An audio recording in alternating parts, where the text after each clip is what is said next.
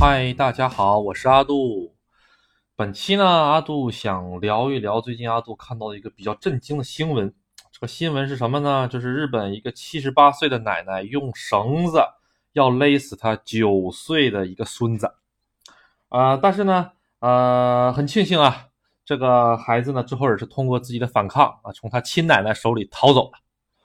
这个事情呢，在咱们中国好像有一种像奇幻冒险一样的感觉。嗯，这是说的是咱们这个世界上的事情吗？是不是感觉有点怪怪的啊？咱们中国的老人，尤其奶奶、爷爷这一辈儿的，对隔辈儿的那个孙子呀、外孙子，那是亲的不行不行的。那为什么在日本会出现这种事情呢？起初呢？是怎么呢？这个老奶奶呢，她是在千叶县哎香取市，她呢今年七十八岁。那天呢，孙子正在睡觉，然后呢，这个老奶奶就拿个绳子一样的东西就挂在孙子这个脖子上了，要勒死他啊。然后这个孩子呢，大概是九岁左右啊。后来这个孩子反抗，反抗了之后逃脱了。后来他奶奶又抓住他，又要勒他一下子。后来这个小孩终于最后是逃逃脱出去了。这个事情很多人也无法理解，咱们中国人是百分百理解不了的。但是日本人来说的话，嗯，安杜在阿杜呢，站在日本人的思维上是可以稍微理解一点点的吧啊。但是这种杀、这种大义灭亲的这种事情，阿杜还是理解不了。但是参考日本的这个社会，阿杜是能稍微理解一点。怎么理解呢？首先呢，就是在日本哈，这个爷爷奶奶或者姥姥姥爷看孩子这件事情，其实是比较。少见的一种情况，很少见，很少见的一种情况，啊，那咱们中国是，假如说爸爸妈妈都工作，那爷爷奶奶照顾孩子不太正常了吗？是不是啊？咱们现在在公园里会经常看到这种，就是爷爷奶奶或者呃姥姥姥爷带着这个自己的孙子外孙子出来这个玩的这种事情，在日本呢，这种景象基本上见不到，都是爸爸妈妈带着孩子出去玩。哎，其实。阿杜说到这一点的时候，阿杜回想了一下之前在日本所有的场面，很少很少很少有爷爷奶奶带着小孩出去玩的，除非什么情况呢？就是一家五口，比如说爷爷奶奶、爸爸妈妈，然后他们一起出去玩的情况下，这种是有的啊。但是很少有爷爷奶奶单独带孩子的。哎，但是呢，也有一些特殊情况，比如说我们店长，我们店长呢，他是从小就父母这个离婚，他压根儿就没见过他妈妈长什么样子啊。这个阿杜在之前。那个我的那些人的专辑里面，我的店长里面讲过啊啊，他都没见过他的妈妈。后来他爸爸呢，就是属于这种，呃，阿杜说的有点不好听的哈，就有一种成天在外面鬼混的那种感觉，所以呢，就自然而然的这个监护责任就落到他奶奶身上了，并不是他奶奶愿意啊，是实在没有办法，他没有监护人，你知道吗？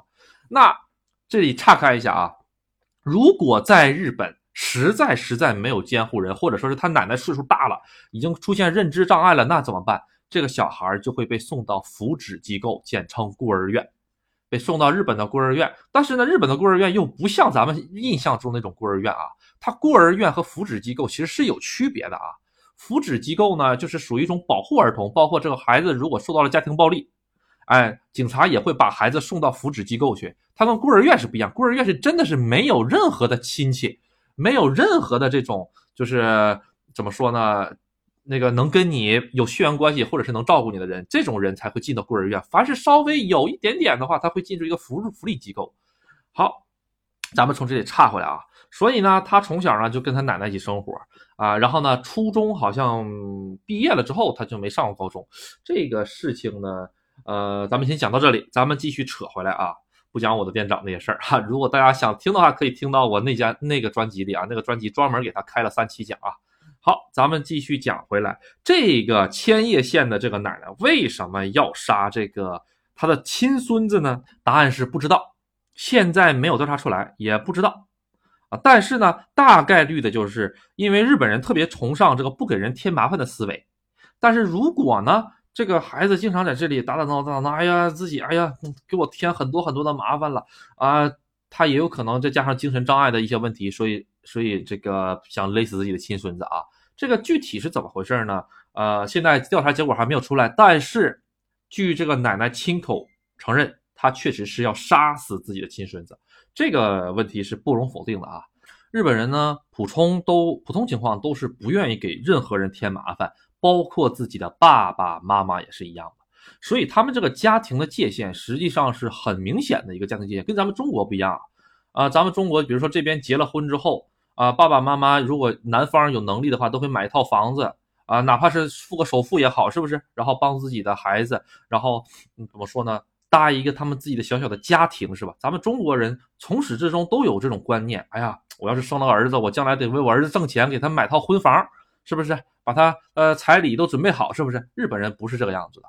哎，你结婚那是你的事儿啊，十八岁之后拜拜。你要是想上大学，我就供你上大学的学费啊。如果家里有点钱的是啊，我就供你上完大学为止的所有生活费，包括学费都我负责。十八岁之后啊，不是十八岁啊，上完大学毕了业之后，二十二、二十三岁之后。你就拜拜，你愿意干什么干什么啊啊！当然了，啊，这种思维是一个普比较怎么说呢，中立的一个概念啊。有的家庭呢比他还厉害啊，你想上大学好，比如说家里面四五个孩子的那样的，你想上大学好，爸爸妈妈想办法给你上，但是你生活费自己搞，这样的家庭也有。其次呢，还有就是说你想上大学那是你自己的事情，爸爸妈妈没有那么多钱，你看你还有三个弟弟呢，怎么办？啊，你三个弟弟吃饭都成问题了，你自己想办法吧。所以，日本上大学有很多这种叫做学生贷款。这个学生贷款这个东西，阿都给你讲一下。比如说，就像阿杜刚才讲的情况，家里有五个孩子啊，这种情况也是有的啊，很正常。家里有五个孩子，然后呢，呃，他们五个孩子最可怕的是什么呢？他们的岁数离得太近了。这离得一近了之后，哈，这个生活成本开销就特别大。那阿杜。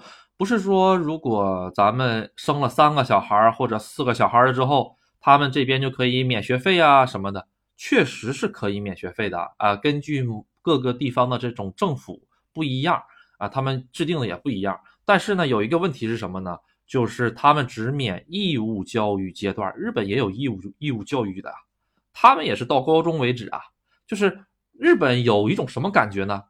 你就是不上学，你就是死活不想上学，不要紧，你就是想出去打工，你就是想出去玩，没问题。你最起码最起码把高中念完，好吧？哎，把高中念完了，你愿意干什么干什么。你离开这个家跟我们一毛钱关系也没有，但是你必须要把高中念完，是这个样子。但是日本呢，又允许十六岁以上，比如说从高一开始就可以打工，哎，所以这个打工的问题呢？咱们之前讲过啊，日本所以是是一个比较奇怪，但又只能说是一个特别现实的国家。咱们中国，你要十六岁的小孩出去打工，你说可能吗？谁敢要啊？你说是不是？哪怕呃，他说我什么都可以干，我爸爸妈妈也同意了，但是谁敢雇啊？你说是不是？那直接就是犯罪。但是日本可以的，你只要学校同意，家长同意就 OK 了，没有人管你的。嗯，所以说它是一个比较现实的问一个问题吧，跟咱们中国不一样。也就是因为这个问题，所以阿杜这么说可能会得罪一批人啊。就是说，日本的孩子比中国的孩子更加自立，就真的啊啊！很多中国高中毕业，哪怕是大学毕业的学生，洗衣做饭都不行啊啊！你让他做个饭，炒鸡蛋都能给炒糊了。当然，这只是啊个例啊，也有一些做饭做得很好的啊。啊，但是日本就不一样，日本把做饭、缝衣服啊，这包括整理就家里这些东西都纳入学校的课程里面。学校课程里面就教你做饭呐，什么什么什么的。这是什么呢？其实阿杜觉得，呃，高中毕业的话是人一个十八岁定义为成年嘛，成年人的话不光光是你的学识上的啊，达到成年人的这种学识，思想上达到成人的这种思想，或者是为人处事啊。更重要的是你生活的能力、生活的技能，哎，就是说把学识全抛出去，你能不能在这个地球上作为人这个动物活下去的这个事情，这个我觉得是现在学校更应该注重培养的一个东西，包括家里啊，呃，假如说说说说不好听了啊，各位不要跟我杠，假如说突然间哪哪天人工智能起来了，最近这个 Chat GPT 厉害哈，人工智能起来了，啪，他把人类所有的高高科技的这些工作。包括这种高技能的东西全部给取取代掉了，咱们人呢现在突然间就像被 AI 饲养的动物一样了，啊，AI AI 人工智能就说我我给你生产东西，我给你生产吃的，生产喝的，给你生产娱乐，你们就当动物园里的动物一样关着吧，有可能会发生这个样子啊。但是如果呃这个到了那一天的话，你能不能作为人这种动物去生存下去，这也是一个问题啊。阿杜可能讲的太。啰嗦了，或者讲的太那个怎么说呢？云里雾里啊，有很多人可能是比较唯物主义啊、现实主义，可能是不接受这种，这个不要紧的啊，啊，这个无所谓，每个人的想法都不一样，只不过是阿杜是这么觉得啊。好，咱们继续扯回来。我记得之前我在酒店的时候，有一个我们这边打工的一个就是阿鲁拜托兼职的一个男性，他当时也就二十五六岁出头吧，跟阿杜年纪差不了太多少。然后呢，他就问我：“你们中国这个结婚的话，听说很复杂呀，还要买车买房啊？”然后我就跟他说：“是的。”他当时就特别的震惊啊，因为在日本的话，你即使不要车 不要房，你也能结得了婚，而且结婚特别特别的简单，拿一张纸儿，呃，把你的名字地址写完，把我的名字地址写完，啪啪盖上两个章，交到市一所，也就是交到政府，就结束了，啊，很简单很简单，啊，好，然后呢，他还很震惊的一件事啊，就是买车买房的这个钱，竟然是父母。啊，或者是自己通过打工啊挣钱，打工通过自己的力量打工挣钱呀，买车买房，这是他们都能理解的，他们也是这么做的。但是理解不了，就是咱们中国很多的父母掏空一辈子的这个积蓄啊，乃至呃男女双方的父母掏空一辈子的积蓄，然后呢来完成这个婚姻，嗯，就有一种咱们中国就是完全都是为了孩子，所有的一切都是为了孩子这种感觉吧。啊但是日本没有没有这种感觉，日本的话给我这种感觉特别特别的少。很多年轻的日本人呐，就是呃手里也没有什么钱，他们结婚既不举办这个婚礼，也不买房，哎，也不买车，就是两口子简简单单的过日子。阿杜身边就有一个呃新婚夫妇啊，当年呃阿杜在奥特莱斯工作的时候，我们工我们这个店里面有个新婚有就有一个女方嘛，她在我们店里工作，她刚刚结婚。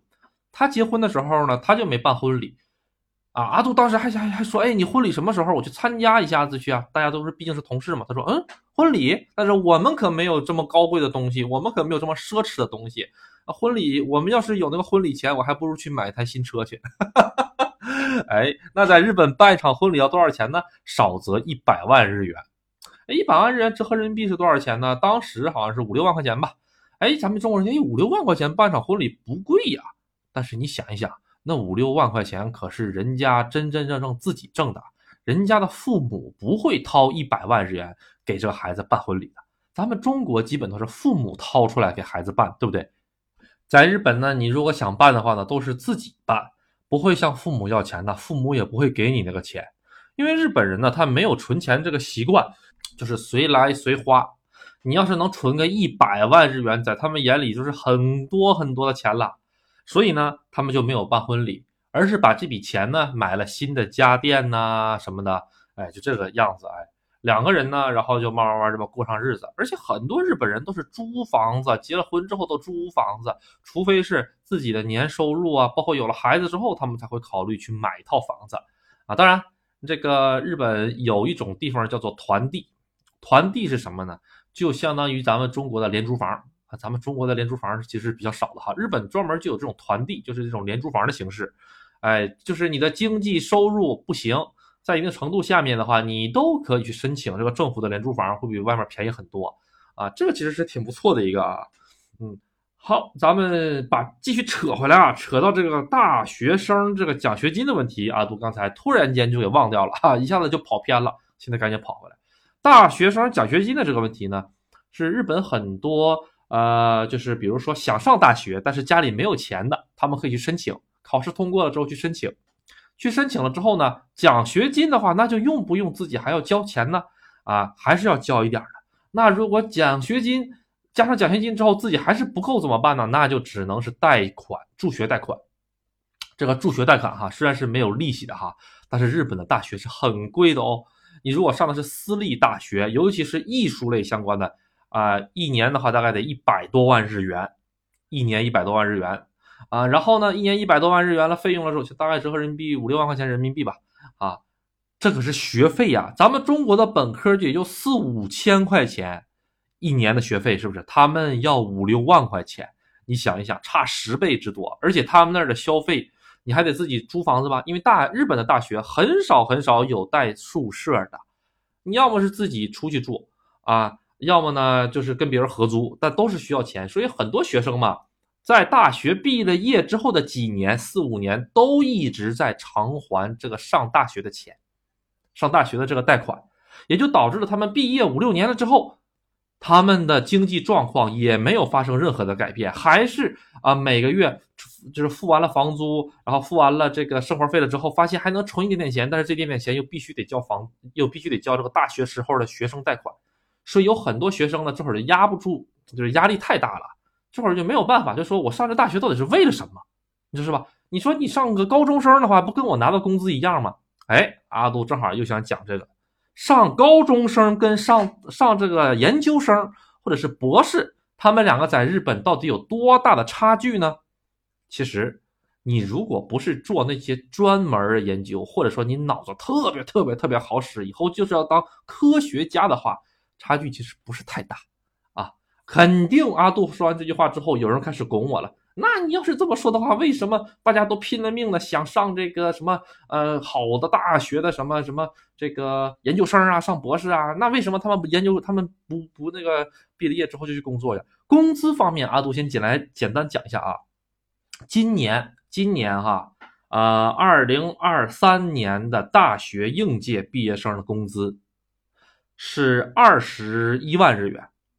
然后呢，这个研究生和博士的毕业工资是二十二到二十三万日元，这个是分地方的，每个地方都有点都有都有一点点波动啊。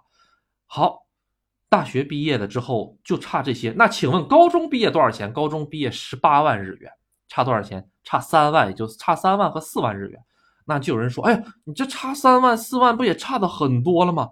但是是这个样子啊，如果。你把你从十八岁，人家是十八岁就能拿这个十八万呐，人家是高中毕业就能拿十八万呐，啊，乃至低一点讲说十六万、十七万，那也是他是十八岁，但是你读完研究生，请问多少岁？二十五六岁了吧？你二十五六岁拿的这个钱，跟一个十八岁拿十八万，虽然他们中间是有几万日元的这个代差的，但是你有没有考虑过一个很重要的问题，就是年龄的问题？假如说咱们打个比喻啊，一个呃铃木，他十八岁在日本毕了业之后，高中生毕了业之后，他就进到工厂里面去工作了。他十八岁的时候的工资可能只有十八万或者十七万，但是他到了二十五岁的时候的，他加上加班费工资的话，他在二十五万上下是肯定有的，百分之百有的。那请问他二十五岁的时候拿个二十五六万，跟当时这个毕研究生毕业生啊，比如说研究生博士生。呃，刚刚毕业的这个人，他呢，也也是二十五岁，但是他可能还拿不到二十五万，大家明明白这个理了吗？那肯定就会有人说，那他们两个未来肯定不一样。那个研究生或者是那个博士后啊，他以后肯定工资高高的。我跟你说，还真不一定，还真不一定。哎，日本这个社会就神奇在这里啊，还真不一定。因为如果这个铃木在工厂里面混得好了，往上升。升了个什么班长，升了个什么组长，那他一个月三十万以上很正常。这这就是什么？发达国家的蓝领跟白领工资不会有中国这么大的差距。哎，那学历这个东西到底是作为什么呢？咱们中国吧，已经长时间的受到这种学历作为一个门槛的这种观念的影响，所以说你必须要考的好学历，你才能踏入好好公司。确实是这样子，日本也是这个样子。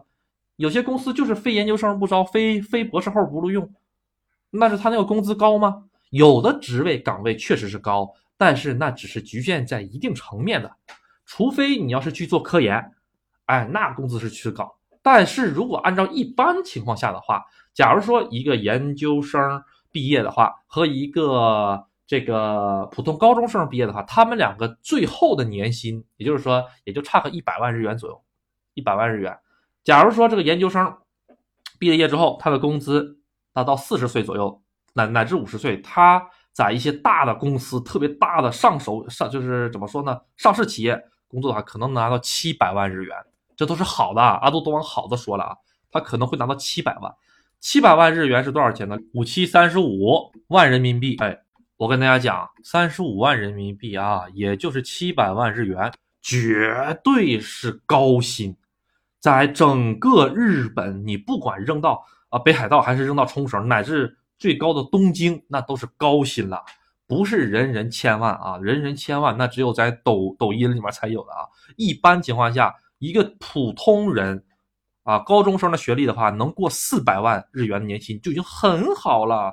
呃，你要是说什么东京平均五百万，我跟你说，东京为什么平均五百万？那那东京那么多老板，那么多公司，是吧？啊，每个千万、一千万、两千万、三千万的工资，他们都会加到这个数里面啊。它这个平均值啊是不大实际的，一定要看中值，不是要看平均值。所以呢，呃，其实在日本生活水平超过四百万，哪哪怕到五百万都已经很高很高了。阿杜记得特别特别清晰的一个事儿，是阿杜那个时候去贷款买车啊。当阿杜刚刚刚刚去日本的时候。我呢想去买一个那个三菱的叫德利卡的一台车，咱们国内没有这台车啊啊啊！这个国内以前有第一代和第二代，第三代之后就没有了，那都是很久很久以前事儿，二十多年前的车型了。阿杜想买它的最新款，那个车呢大概要五百多万日元。阿杜呢当时存了两百万左右吧，我说要不去贷点款买一买吧啊，因为阿杜这去日本是全靠自己，没往家里要过一分钱。所以呢，阿杜攒了点钱，说自己去贷个款买个吧。然后呢，我就去贷款，去那个车车我也看好了。然后我就跟人家说，这个要不然咱贷个，我能不能贷个款啊？我是外国人。他说你你年薪多少啊？我说我年薪也就四百万左右。他说哦，四百万在我们玉电厂已经很高的年薪了啊。当时我也不知道他是真的还是假的哈。但是后来呢，据阿杜的了解，四百万其实已经真的很高。其实啊，四百万日元的话，他这个年薪的话呢，每个月都要三十三万日元以上，其实是很高很高了。阿杜之前在公司工作的时候，一直认为我是外国人，我工资很低，一直都有这种感觉，然后受到一些什么。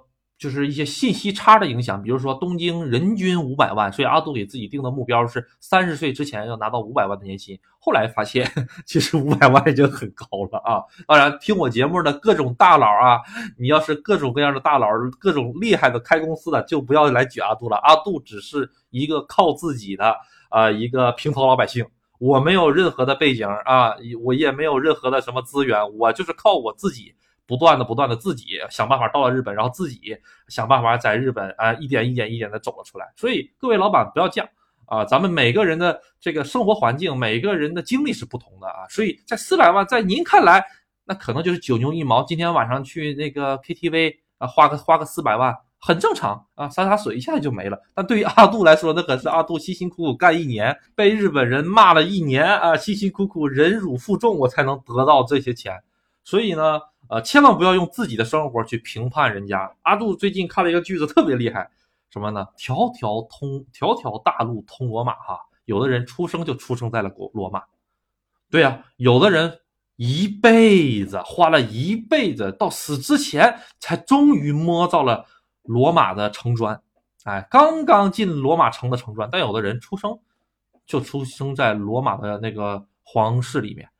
那你说怎么比？没有办法比呀！你说是不是？就跟非洲人似的啊！你说非洲人，说你说说他们这个就是吃饱喝足，在某些国家对于他们来说都是妄想。你想想咱们呢，是不是？你再想想美国呢？你再想想日本呢？你再想想欧洲呢？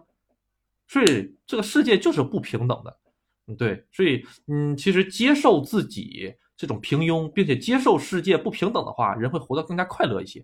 阿杜是这么认为的啊。好啊，当然了，如果呢最近这个黑粉比较多，阿杜再来一波黑粉警告啊，黑粉来了的话，直接哎那个拉黑举报哎，然后加删除哎，一键三连啊，好，一键三连是这么连的啊。好，所以黑粉们就不要过多的做这些没有意义的这个呃什么了，别到时候你们连喜马拉雅账号用都用不了。好的，好。咱们先讲到这里。哎，对，阿杜刚才一直想讲一个事儿，就是我之前在奥特莱斯工作的时候，刚去日本的时候，呃，我们店里面呢有一个小伙子啊，看似很年轻，也就二十岁啊、二十一岁啊那种感觉，哎，但是他的这个整个面孔一看就不是日本人，也不是中国人，因为他偏黑。后来我才从别人嘴里听出来，他是菲律宾人，但是他已经入了日本籍，他是很小很小很小的时候他就入了日本籍哈。但是呢，他呢有点不一样，不一样在哪里呢？他的爸爸妈妈其实是第一代移民，哎，然后呢，他呢既会说菲律宾话，也会说一些英语，然后呢也会说日语。当时我觉得啊，他可能是高中毕业吧，因为他看的真的很年轻，不像大学毕业的样子啊。因为大学毕业能给人一种感觉哈，呃，因为到那个年龄了，他也就是高中毕业，十八岁左右。阿杜是想的，后来才发现他连高中都没毕业，呃，知道吗？想象不到吗？哎，他连高中都没毕业，他能出来工作吗？然后，哦，过了一段时间之后，比较熟了之后，我通通过别人听到了是怎么回事呢？他呢，家里面四五个兄弟姐妹，他爸爸妈妈很能生，生了四五个兄弟姐妹。哎，他的大哥哥其实当时出生的时候呢，他还是大哥哥，还是在那个日还不是还是在菲律宾的，后来被带了过来。他好像是在日本出生的，但是他他都会，他已经入了日本籍嘛。他呢，因为家里这个人特别多，他爸爸妈妈就是一个普通的，就是相当于很那种怎么说呢？呃，不是那种高级知识分子移民啊，而是像什么人文签证啊过来的，后来。呃，或者是通过什么签证啊？好不容易，好不容易拿到了日本国籍，后来他把全家都换了日日本国籍了。他呢，高中就没上完，高中没上完了之后呢，可能是因为家里实在缺钱啊。听别人说啊，真的是家里实在缺钱，没有办法啊。他弟弟妹妹们吃饭都成问题，他就来我们这边工作。因为他未满十八岁，他不能签正式的录用合同，所以呢，他就是用这种怎么说呢？这种嗯，叫做全日制的。打工形式，全日制临时工，大家不知不知道啊？按理说呢，像咱们中国的留学生去日本打工的话，是有时间限制的，一个月只一个星期只能打二十八个小时，当然暑假寒假例外啊。但是他呢，因为是日本籍，所以不涉及到这个问题，所以他天天都来上班，就是跟这个我们正经社员的这个上班时间是一样长的，但是只不过他是按小时发工资的，他不是我们正经社员。大家可能都知道，日本人可能也知道他这个家里情况，就照顾他嘛哈。然后我就在想，他这高中都没毕业，至于吗？不是高中义务教育吗？是吧？哈，但是他爸爸妈妈还有他那些孩子没办法，他好像还得往那个他他们家好像还得往菲律宾老家寄寄钱，实在没办法，孩子就没上学了。没上学了之后，天天在这边工作，然后就出现了个什么问题呢？出现了一个他会白天来我们这工作，晚上去读夜校，也就是函授高中。他爸爸妈妈当时就跟他说了：“你必须得考个高中下来，哎，你要高中考不下来的话，你连我们这种贩卖店，就是最基本的这些店，你都进不去。实际上也确实是这个样子。你要初中毕业的话，进不去的。日本的工作学历最低门槛是高中，如果你高中毕业的话，很多比如说售货员啊，是不是？哎，垃圾回收员啊，啊，是吧？保安呐，你都能干了。你要初中毕业的话，人家就不会要你。当然了。”很多年纪大的，你说六十岁、七十岁的那些大爷大娘们，初中毕业那是很正常。他们那个年代都不流行上学，啊，所以呢，对于现在的日本来说，最低学历门最低的学历门槛是什么？是高中。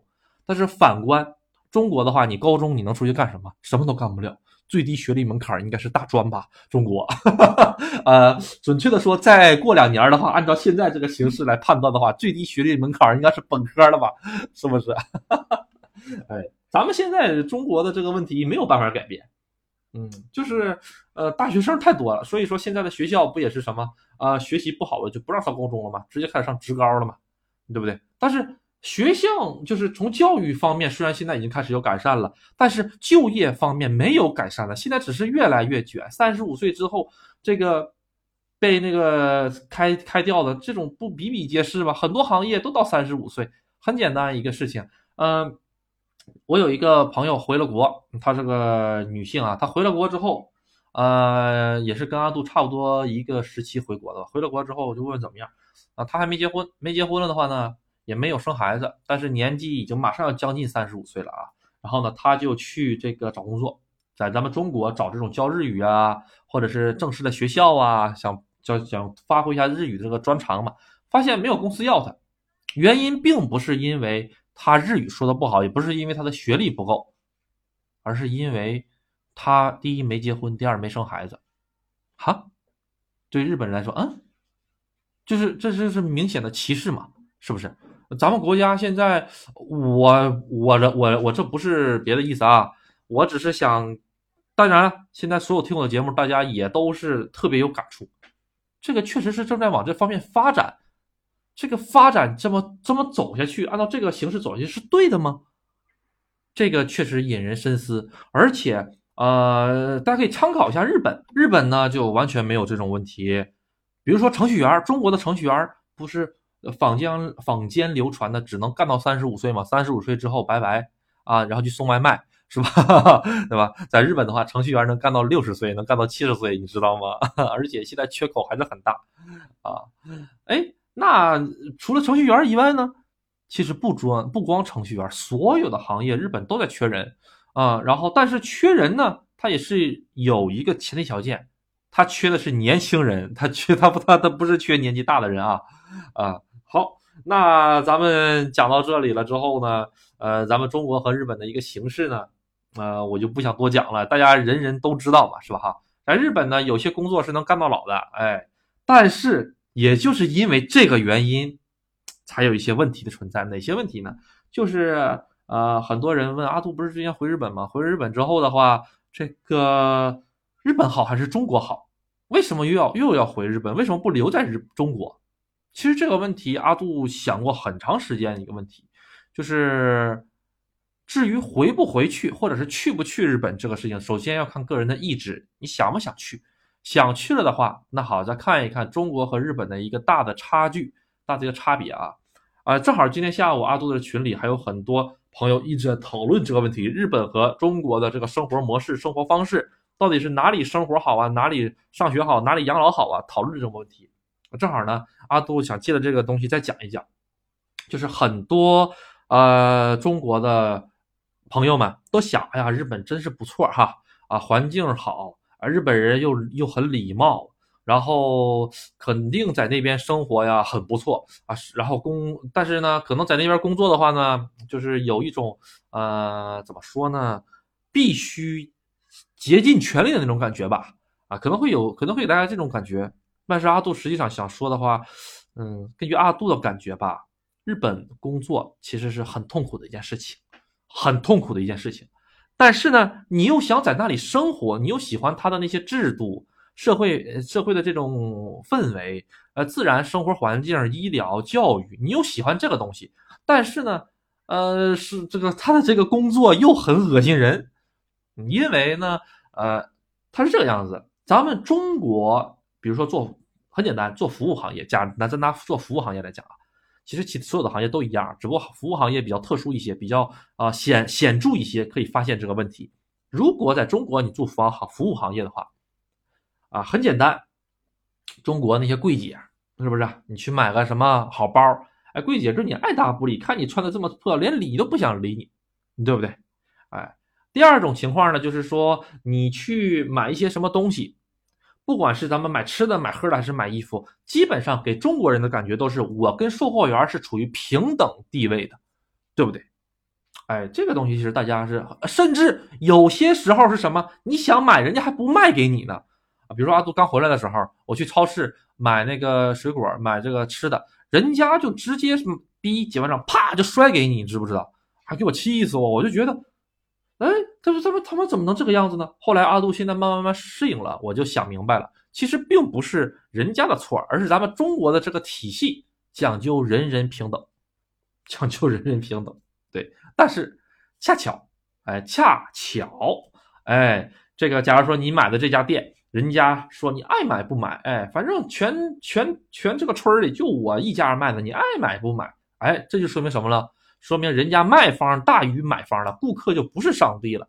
所以呢，呃，咱们中国的消费者一旦到了日本去旅游去玩，就会发现哇，太好了，人间天堂啊！哎呀，还给你跪着穿鞋，简直了！